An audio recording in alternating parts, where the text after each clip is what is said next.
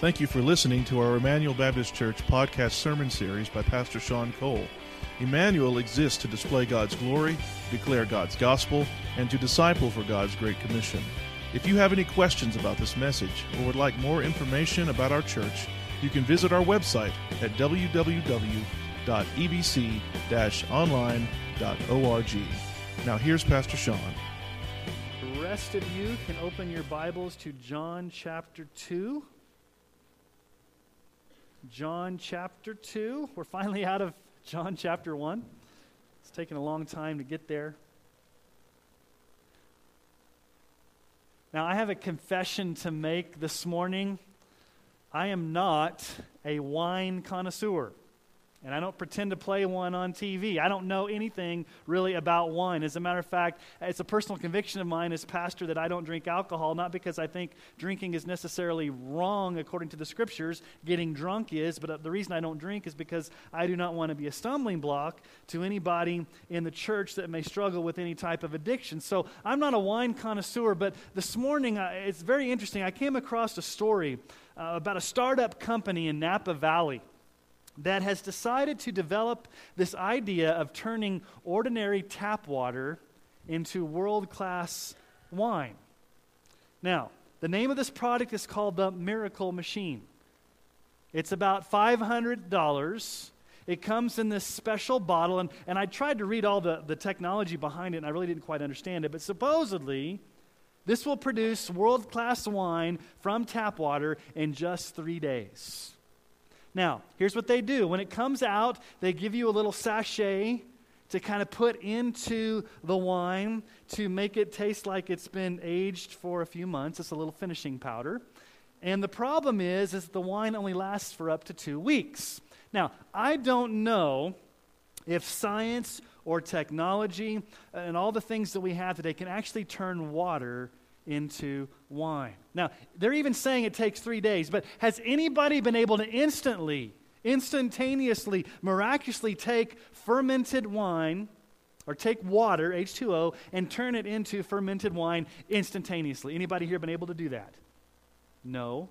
Only Jesus has been able to do that. And so we come to this story in John chapter 2 of Jesus changing the water into wine. And if you remember last week, Jesus told Nathanael, You will see greater things than this, greater things than angels ascending or descending on the Son of Man. And so the, the thing that we're about to see is Jesus' first miracle, his first sign, the changing of water into wine at the wedding feast in Cana of Galilee. So let's read together John chapter 2, verses 1 through 11. John chapter 2, verses 1 through 11. On the third day, there was a wedding at Cana in Galilee, and the mother of Jesus was there. And Jesus also was invited to the wedding with his disciples. When the wine ran out, the mother of Jesus said to him, They have no wine. And Jesus said to her, Woman, what does this have to do with me? My hour has not yet come. And his mother said to the servants, Do whatever he tells you. Now, there were six stone water jars there for the Jewish rites of purification, each holding 20 or 30 gallons. And Jesus said to the servants, Fill the jars with water, and they filled them up to the brim. And he said to them, Now draw some out and take it to the master of the feast. So they took it. When the master of the feast tasted the water, now become wine, and did not know where it came from, Though the servants who had drawn the water knew, the master of the feast called the bridegroom and said to him, Everyone serves the good wine first, and when people have drunk freely, then the poor wine. But you've kept the good wine until now. This, the first of his signs, Jesus did at Cana in Galilee and manifested his glory, and his disciples believed in him. Here's the main point of this passage. Jesus reveals his glory in surprising ways so that you can fully trust him. Verse 11 is the key to this entire story. It says that Jesus manifested his glory and his disciples believed in him. It was the first of his signs, the first of his miraculous signs to manifest his glory. Now go back to chapter 1 for just a moment and look at verse 14. Chapter 1, verse 14 The Word became flesh and dwelt among us, and we have seen his glory, glory as of the only Son from the Father, full of grace and truth. This is about the glory of Christ. Now, this says it's one of the first of Jesus' signs. Now, we have to understand what a sign is. John uses a special word here. He doesn't use the word miracle, he specifically uses the word sign. And we have to understand why does John use the word sign? There's seven signs in the Gospel of John. We'll see them as we go along. Now, what's the purpose of a sign? A sign is to point you to something greater. Let's say, for example, all of us took a field trip and we were going to go hike up Pikes Peak. And so we get to the base of Pikes Peak, and there is a sign that is pointing us to the top of the peak. Now, all of us could stop at the sign and we could look at the sign and we could admire the sign. I like the sign. It's a cool sign. It's planted in the ground really nice. And we could sit there all day and look at the sign. Is that going to get us anywhere? No, the sign points us to the top of the mountain. So when we get up to Pikes Peak and we look across Colorado Springs and we see all the beauty, we've gotten to the top of the mountain. But the sign's important because what does the sign do? The sign points us to where we need to be. We're not supposed to specifically look at the sign per se, but the sign is important to showing us something greater. That's what a sign does here in the Gospel of John. It's to point us to something greater about Jesus. So the, the issue is not that he just turns water into wine. That's important, but what is it telling us? What's it pointing us to about Jesus? How does turning water into wine manifest his glory? Now, there's no blinding lights here. There's no burning bush. There's no parting of the Red Sea. There, it's really kind of an, a behind the scene miracle, if you will. If you read closely in the text, it's really kind of a behind the scene miracle that a lot of people didn't even know what happened. But it says in the text there in verse 11, Jesus manifested his glory. So, what I want us to do, John shows us here three overarching things about Jesus and his glory. And they're kind of surprising, they're kind of startling, uh, they kind of maybe rub you the wrong way, maybe. These three things, especially the first one. So let's explore these three things that the Gospel of John wants to show us about Jesus in turning the water into wine. How does it manifest his glory? Here's the first thing Jesus will do his ministry on his timetable, even when it conflicts with close family ties. Now, let me explain how Jesus will do things on his timetable, his ministry, his timetable, his agenda, even if it means going against his own mother. Now, let's read carefully this story. There's a wedding in Cana. Jesus is invited. His disciples are invited. And, and, Mary's there. And interestingly enough, John does not even tell us Mary's name, it just says the mother of Jesus. And so she's there, the disciples are there, and it's, and it's, it's a wedding. Now, we're not quite familiar with how weddings operated in the ancient world. In our culture, how does a wedding work? Okay, you get invited to a wedding, you show up probably at a church or some venue, it's maybe an hour long ceremony, and then you go to a reception, and depending on the bride and groom, it may go late into the night. But you're not going to spend more than a day at a wedding, are you, in America? Okay, in the ancient culture, those weddings lasted up to a week long. It was a week long affair. So when you went to a wedding in that Jewish culture, you'd plan on being gone for a week at the wedding. And here's the deal if wine ran out, it was a big deal. It would be a social faux pas. It would be an embarrassment for you as the bride and groom to run out of wine early.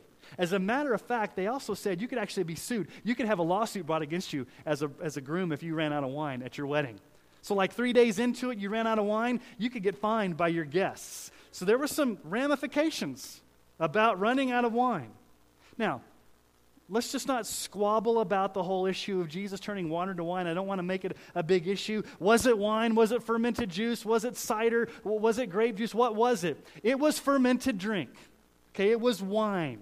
Probably mixed with two thirds of water, probably the alcohol content of what our modern day American beer is. So it was fermented drink, okay? But here's what happens the wine runs out.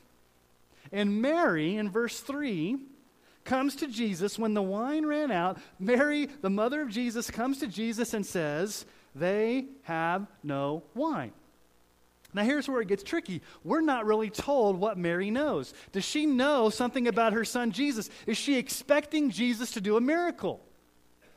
The text doesn't say. All she says is they've run out of wine. Is she expecting Jesus, because he's the firstborn son and he has his friends with him, to be resourceful and go find wine? We really don't know. She just comes to Jesus and says, The guests are running out of wine. Do something about it, son.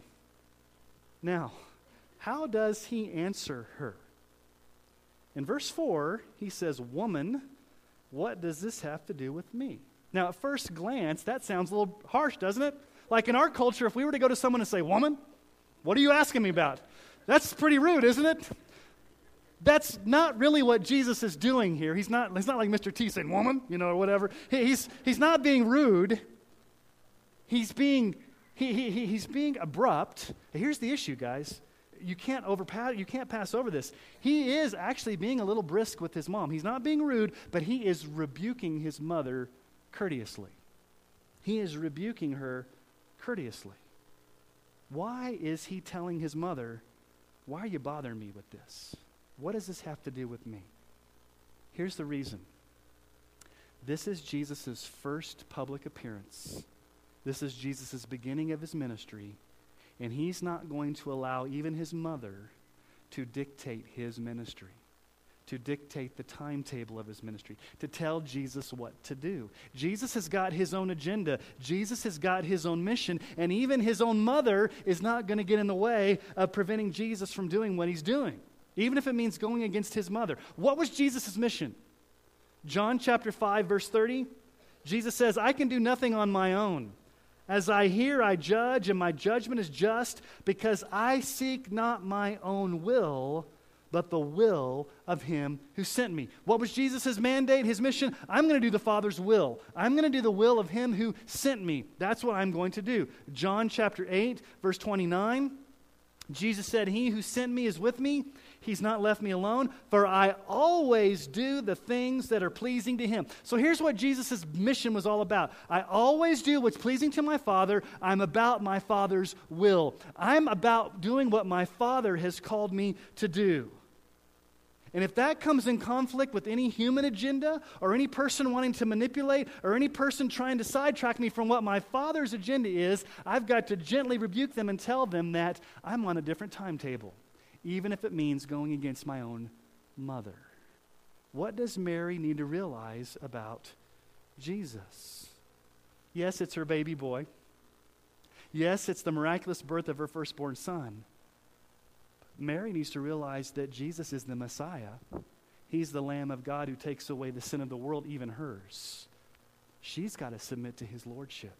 She's got to submit to his timetable. She must trust in him as Savior and Lord and be on his agenda, not hers. You know, Mary shows up twice in John's gospel, right here and at the very end. And if you think Jesus is being rude to his mother, he's not. He's, he's basically setting the priorities from the very beginning of his ministry. Mother, listen. I know you have what's best in store for me, but I'm on a different timetable. I'm on my Father's agenda. Now, later on in the Gospel of John, when, he, when Jesus is hanging on the cross, he makes gracious provisions for Mary, for her future. In John 19, 26 through 27, when Jesus saw his mother and the disciple whom he loved standing nearby, he said to his mother, Woman, behold your son. Now there's the term again, woman, behold your son. It's not rude, he's just saying, Woman, behold your son. Then he said to the disciple, Behold your mother. And from that hour, the disciple took her in his home. Jesus is saying, basically, John, take care of my mother after I have died and gone back to heaven. So she's a good Jewish mother. And she need not intrude upon Jesus' mission. She needs to realize that she needs to, to submit to his leadership, to his lordship. She needs to trust in him personally as Lord and Savior. She's not going to control and manipulate him. But you know what? The question is how do you know this? How do you know that Jesus is on his timetable? Well, he answers it. Look at the second half of verse 4. Jesus said to her, Woman, what does this have to do with me? And notice what he says My hour has not yet come. My hour. I'm introducing you to a term in the Gospel of John, the hour. What is the hour that John is talking about here? It's, it's code word for the cross. Anytime the word the hour shows up in the Gospel of John, it's code word for the cross. I, my time is not yet ready to be glorified on the cross. John 7, verse 30. So they were seeking to arrest him, but no one laid a hand on him because his hour had not yet come. John 13, 1. Now, before the feast of the Passover, when Jesus knew that his hour had come to depart from this world to the Father, having loved his own who were in the world, he loved them to the end. The hour's about at hand. This is, this is the, just hours before he's going to be betrayed. John 17, verse 1, he's in the Garden of Gethsemane praying right before Judas comes to betray him. When Jesus had spoken these words, he lifted up his eyes to heaven and said, Father, the hour has come. Glorify your son that the son may glorify you. So all jesus says to his mom is my hour has not come. Now did she understand what he was saying? I don't think she did.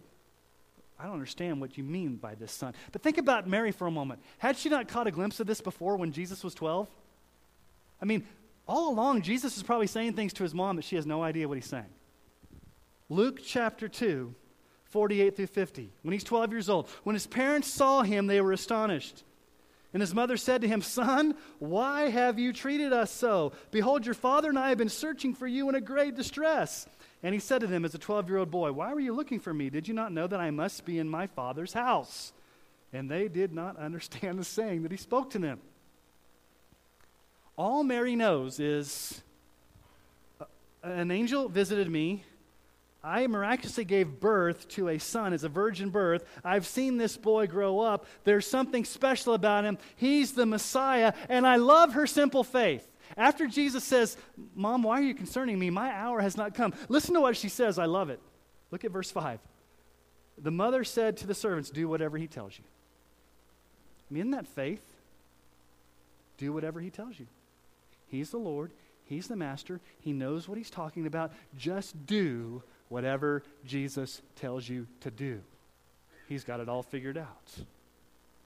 I wonder if you and I live by those words. Do you do whatever Jesus tells you to do? And you may ask yourself, well, how do I know what Jesus is telling me what to do? I need to know this. Every time you open your Bible and you read the words of God and there's a command to be obeyed, Jesus is telling you what to do. So the question is are you obeying all of it?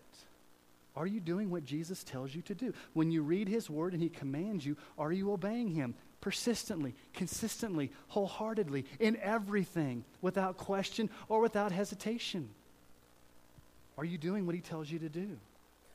Listen to what Jesus says later on in the Gospel of John. John 14, 21. Whoever has my commandments and keeps them, he it is who loves me. And he who loves me will be loved by my Father, and I will love him and manifest myself to him. How do you love Jesus?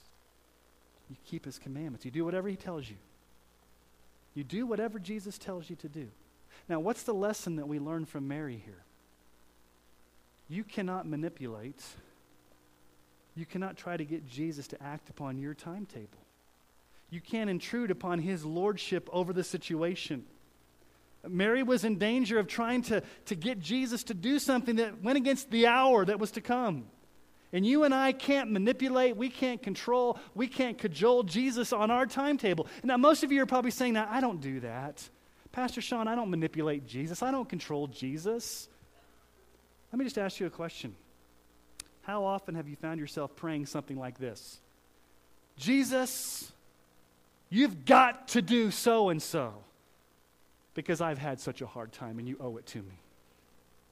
Jesus, you owe it to me. Jesus, I've lived such a good life. Jesus, I've suffered so much. Jesus, look what I've done for you. You've got to do this for me. You're obligated to do this for me. Jesus, you have to do this. How many of us have ever prayed that way? Jesus, you've got to do this for me. Does Jesus got to do anything for us? No. He's not obligated. He doesn't owe us anything. And so anytime we try to get Jesus to do something for us because we somehow think that he owes us, we're trying to manipulate him. Do you realize that Jesus didn't even have to save us, didn't have to choose us, didn't have to have to do anything for us? This is what Paul reminds the, the Corinthians in 1 Corinthians chapter 1. He says, God chose what is foolish in the world to shame the wise. God chose what is weak in the world to shame the strong. God chose what is low and despised in the world, even things that are not, to bring to nothing things that are, so that no human being might boast in the presence of God. And because of him, you are in Christ Jesus, who became to us wisdom from God, righteousness and sanctification and redemption. Here's the interesting thing, and this is kind of gets, this is confuses me, okay? So this is a Pastor Sean is confused moment, okay? It's okay for me to be confused. If I'm confused, we're all confused. This is what happens sometimes in the Bible. Jesus at first refuses to do something, and then he goes ahead and does it anyway. That's what happens here. He tells his mom, Why are you bothering me with this? But then he goes and does the miracle. Here's the issue Jesus will often refuse at first, and then he does it I don't quite understand all of that, but here's what I do know He's doing it on His timetable. He's doing it on his agenda. He's doing it because it's part of God's plan. Because what did Jesus say? I always do what pleases the Father. I've come to do the Father's will. So the first thing we see here about Jesus is that he's not going to be manipulated, he's not going to be controlled. He's going to do ministry on his timetable, even if it means going against his own mother. Because he's the Lord, he's the master, he's doing the will of his Father. This is the beginning of his ministry. He's not going to be sidetracked. But here's the second thing that John shows us. And this is the bare miracle. Jesus has miraculous power over the natural, chemical, and molecular order. This is a miracle. Verse 6, what does it tell us? There were six stone jars holding 20 to 30 gallons. And Jesus tells the servants, fill it. And they fill each of them to the brim to probably avoid fraud, that they're filled to the very top. And the servants fill the water to the brim. They draw the water out of the, out of the stone jars. They take it to the banquet master. He's some type of a master of ceremonies, maybe kind of like a, a wedding coordinator. He, he, they take the wine to him. He takes it, he drinks it. And notice what it says there in verse 9. When the master of the feast tasted the water now become wine. There's the miracle. The water now become wine. It changed its molecular makeup. It went molecularly, chemically, however you want to say it, it went from H2O to fermented wine instantaneously. Just like that, which is amazing. I don't know much about vineyards. I don't know about fermentation processes, but I'm assuming it takes a lot longer than just a snap of the finger to make water into wine. Verse 10 tells us it was good wine. Everyone serves the good wine first, and when people have drunk freely, then the poor wine. But you've kept the, the good wine until now. The, the master doesn't spit it out of his mouth, it's not tasting bitter, it's, it's good wine. Like it had been fermented for a long period of time. It was a good vintage. Now, I'll be honest with you again, I don't know anything about wine or vineyards or any of that type of stuff, but I, I do know what the internet is. And I researched. Okay, so here, here's the thing. If you go on and research like how long it takes for wines to get to a good vintage, no less than two years for, for good, for good wine. So let me just give you some examples here. So Chardonnay needs two to six years to, to ferment. Merlot, 10 years. Zinfandel, six years. Cabernet Sauvignon, 20 years. And the Chenin Blanc, 30 years. So needless to say, if this was good wine, these guests would be waiting maybe 10, 12 years for the wine to be good. And Jesus does it in an instant. He takes water and turns it into good wine. And this was a sign. It's a bare miracle. But is it just a bare miracle?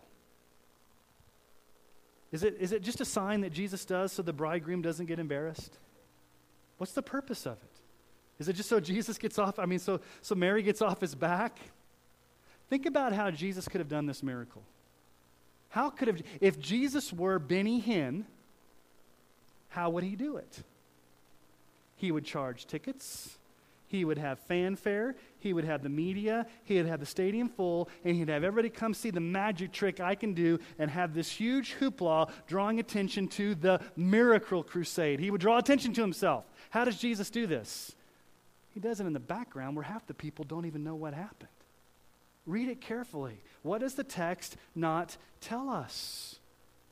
Do we even find out that Mary knew what had happened? And only people that knew what had happened were the servants that went and got the wine. Even the bridegroom didn't know where it came from. The guests didn't know where it came from. The master of the ceremony didn't know where it came from. This miracle was done in the background. No fanfare behind the scenes. But yet, what does John say in verse 11? Jesus manifested his glory. In a, in a surprising way, Jesus manifests his glory, and here's the issue most of the people didn't even know what had happened, they didn't know where the wine came from. No fanfare, no drawing attention to himself. It says just his disciples believed in him. Now, was it just a miracle for miracle's sake? Or was it a sign? It's a sign. And again, we have to ask the question what's a sign? A sign is something that is a miracle, but it points to a greater reality of who Jesus is. And so here's the third thing it's the most important thing. Why turning water into wine? Here's the third thing Jesus replaces the Old Testament externals with an abundant internal cleansing that leads to great joy. And let me explain why this whole Old Testament externals to internal. There's, there's a bit of information that we have to understand. Look at verse 6. There were six stone water jars. They were stone to prevent corruption. They weren't just earthenware, they were stone. But notice what John tells us.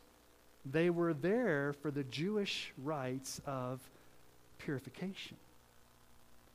Now, most probably, this was the day before sinks and dishwashers. They were, they were used for cleaning the utensils and maybe for washing of hands. But here's the issue something more symbolic is going on here. These large purification jars of water represented the Old Testament system of ritual purification that was inadequate, that was insufficient, that could never fully cleanse, it, was a purification. It was outward, it was external, it was temporary. It, was all these rituals from the Old Testament. Jesus specifically replacing water from those purification uh, t- uh, stone jars specifically and turning it into wine is pointing us to a greater reality. What he's saying is Jesus is replacing the old order, the old way of doing things, the old external Old Testament system. Jesus is replacing with this internal cleansing that comes from him as the Messiah who can do this. See, two images come to, to mind here when you think about wine. The, the two, two images come to mind here. First of all, think about the sheer volume. There's no secret that the volume's given there. Six stone water jars there holding 20 to 30 gallons. Somebody do the math. How, much, how much wine would be flowing? About 100 to 150 gallons that Jesus transfers immediately. So, just the sheer lavish abundance, fill it to the brim, shows us something about what Jesus is doing in his grace. He's taking the Old Testament system that is, that is insufficient, and he's coming and he's saying, I'm going to I'm gonna shower abundance, lavish mercy and grace. I'm, I'm, I'm inaugurating a new age. Go back to chapter 1 for a moment keep taking us back there, but that's the prologue. A lot of themes will come from that. Look at verses 16 and 17. For from him, for from his fullness, we've all received grace upon grace. Grace upon grace, fullness of grace, this abundance of grace. For the law was given through Moses, grace and truth came through Jesus Christ. Water in the stone jars was the Old Testament law turning them into wine, Jesus is replacing it, saying, now it's grace, and it's abundant grace. So the first image we see here is just the sheer volume. But there's something you need to understand about wine in that culture. It's probably similar in this culture. In the Jewish culture, wine is an image of intense joy. As a matter of fact, back in the Old Testament, when God made a prophecy to Israel that he was going to deliver them out of captivity, when he was going to bring them back to the promised land, God was going to do a new thing with Israel. Notice, I'm going to read for you Amos here in a moment. Listen to the imagery that God says he's going to do when he brings Israel back into the land. It's a symbolism here. Amos chapter 9, verses 13 and 14. God promises a day where he's going to bring them back out of Babylonian captivity, and there's going to be this land flowing with wine. Behold, the days are coming, declares the Lord when the plowman shall overtake the reaper, and the treader of grapes with him who sows the seed, the mountains shall drip sweet wine, and all the hills shall flow with it. I will restore, key word there, I will restore the fortunes of my people Israel, and they shall rebuild the ruined cities and inhabit them. They shall plant vineyards and drink their wine, and they shall make gardens and eat their fruit. Rebuilding restoration, replacing. Now, think about wine for a moment. How long does it take for wine to ferment? Maybe two years. And Jesus changing the water into wine, what he's saying is, I've come to bring instant joy.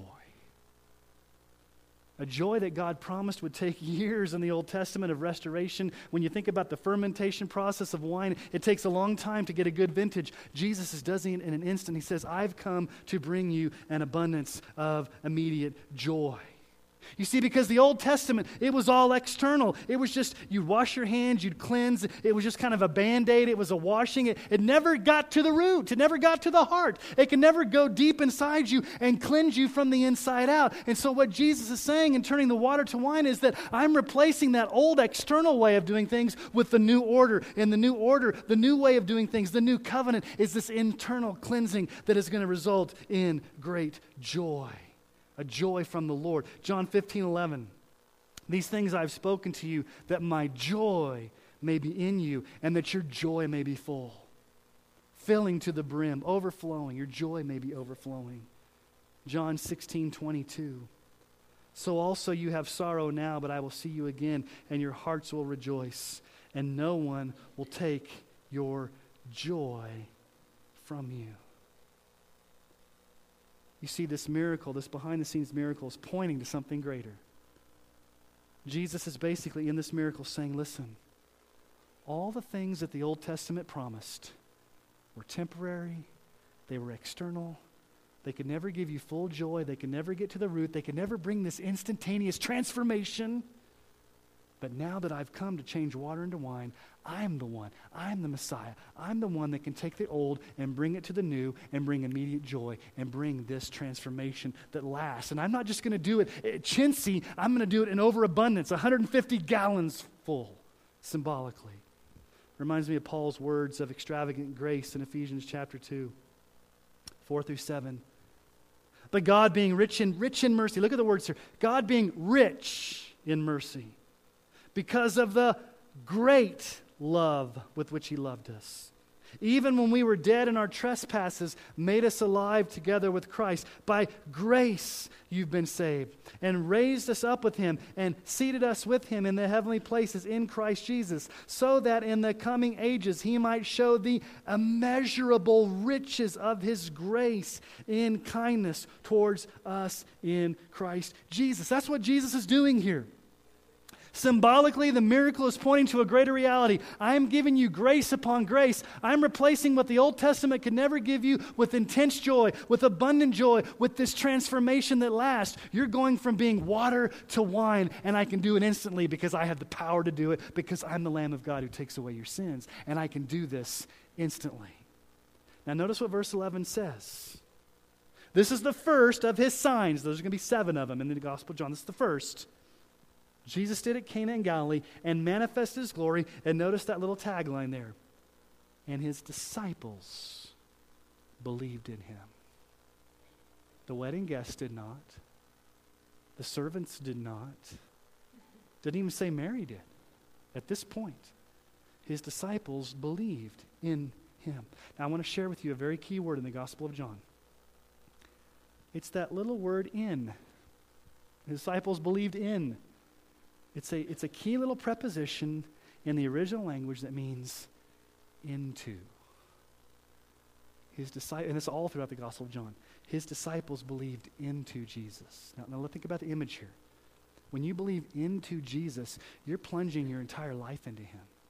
You're giving your entire life to him. You're not just knowing about him, you're not just believing about him. You're, you're plunging, you're diving, you're giving your entire life to him. It's embracing him wholeheartedly. You're fully trusting him. He's the only one that can do this. You are believing into Jesus your whole body, your whole self, your whole mind, everything about you, you're plunging yourself into Him as the Messiah, as the Lamb of God, as the only one that can take you from water, Old Testament, incomplete, external, to new wine, transformed.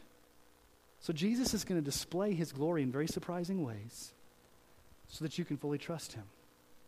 How's He going to do that? Well, He's not going to bow to your timetable. He's not going to bow to your timetable. He wants you to bow to his timetable. What did Mary say? Do whatever he says. Do you live by that? Do you do whatever he says? Even if it messes up your agenda or messes up your timetable, are you on Jesus' timetable? Are you doing whatever he says? Are you following him? Do you see that he has the power over molecules, over, over chemistry, that just Jesus has, has extreme power over the, over the natural order of things? If he has power to turn water into wine, think what he can do to your heart. He alone can give you that deep joy that comes from being transformed. You see, all the Old Testament, those, those pots of water, those purification water, all they could do was just do a band aid. They, they, could, they could wash the outside of your body. And then you get dirty again, and then you wash the outside of your body, get dirty again. They could never get to the root.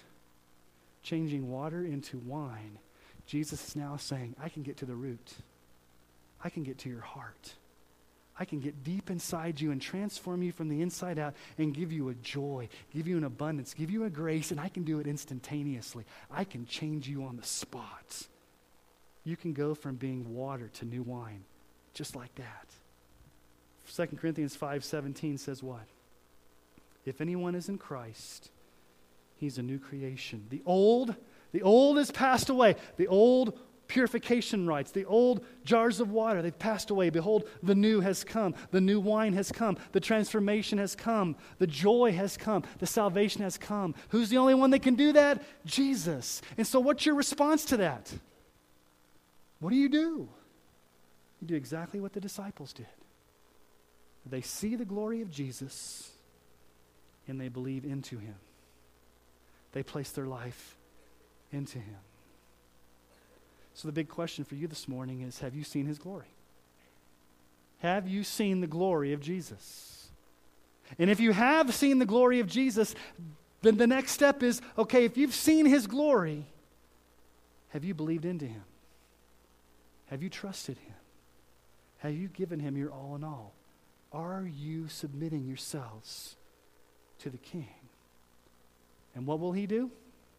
When you believe into Jesus, he will transform you instantly. He will take you out of that old way, that old life of sin, that old life of trying hard to earn God's favor, and He will put you into a new relationship, new wine, flowing with joy, flowing with forgiveness, flowing with grace, overflowing to the brim instantaneously because He is the one that can do it. Do what the disciples did see the glory of Jesus and would you today believe into him? All in all, everything. Would you believe into Jesus? Let me ask you to bow your heads this morning.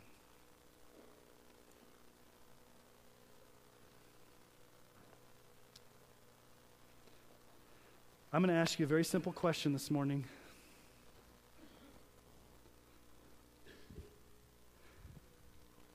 Are you a pot of water or are you new wine? Are you part of the old way of sin and trying hard in earning your way? All of these external things to somehow get right with God? Or have you been transformed instantly by Jesus, where He changes water into wine? Has He transformed your heart? Has He put the joy of the Lord deep in you? Has He saved you? Have you believed into him? You're either one of two things. You're either lost or you're saved. You're either dead or you're alive.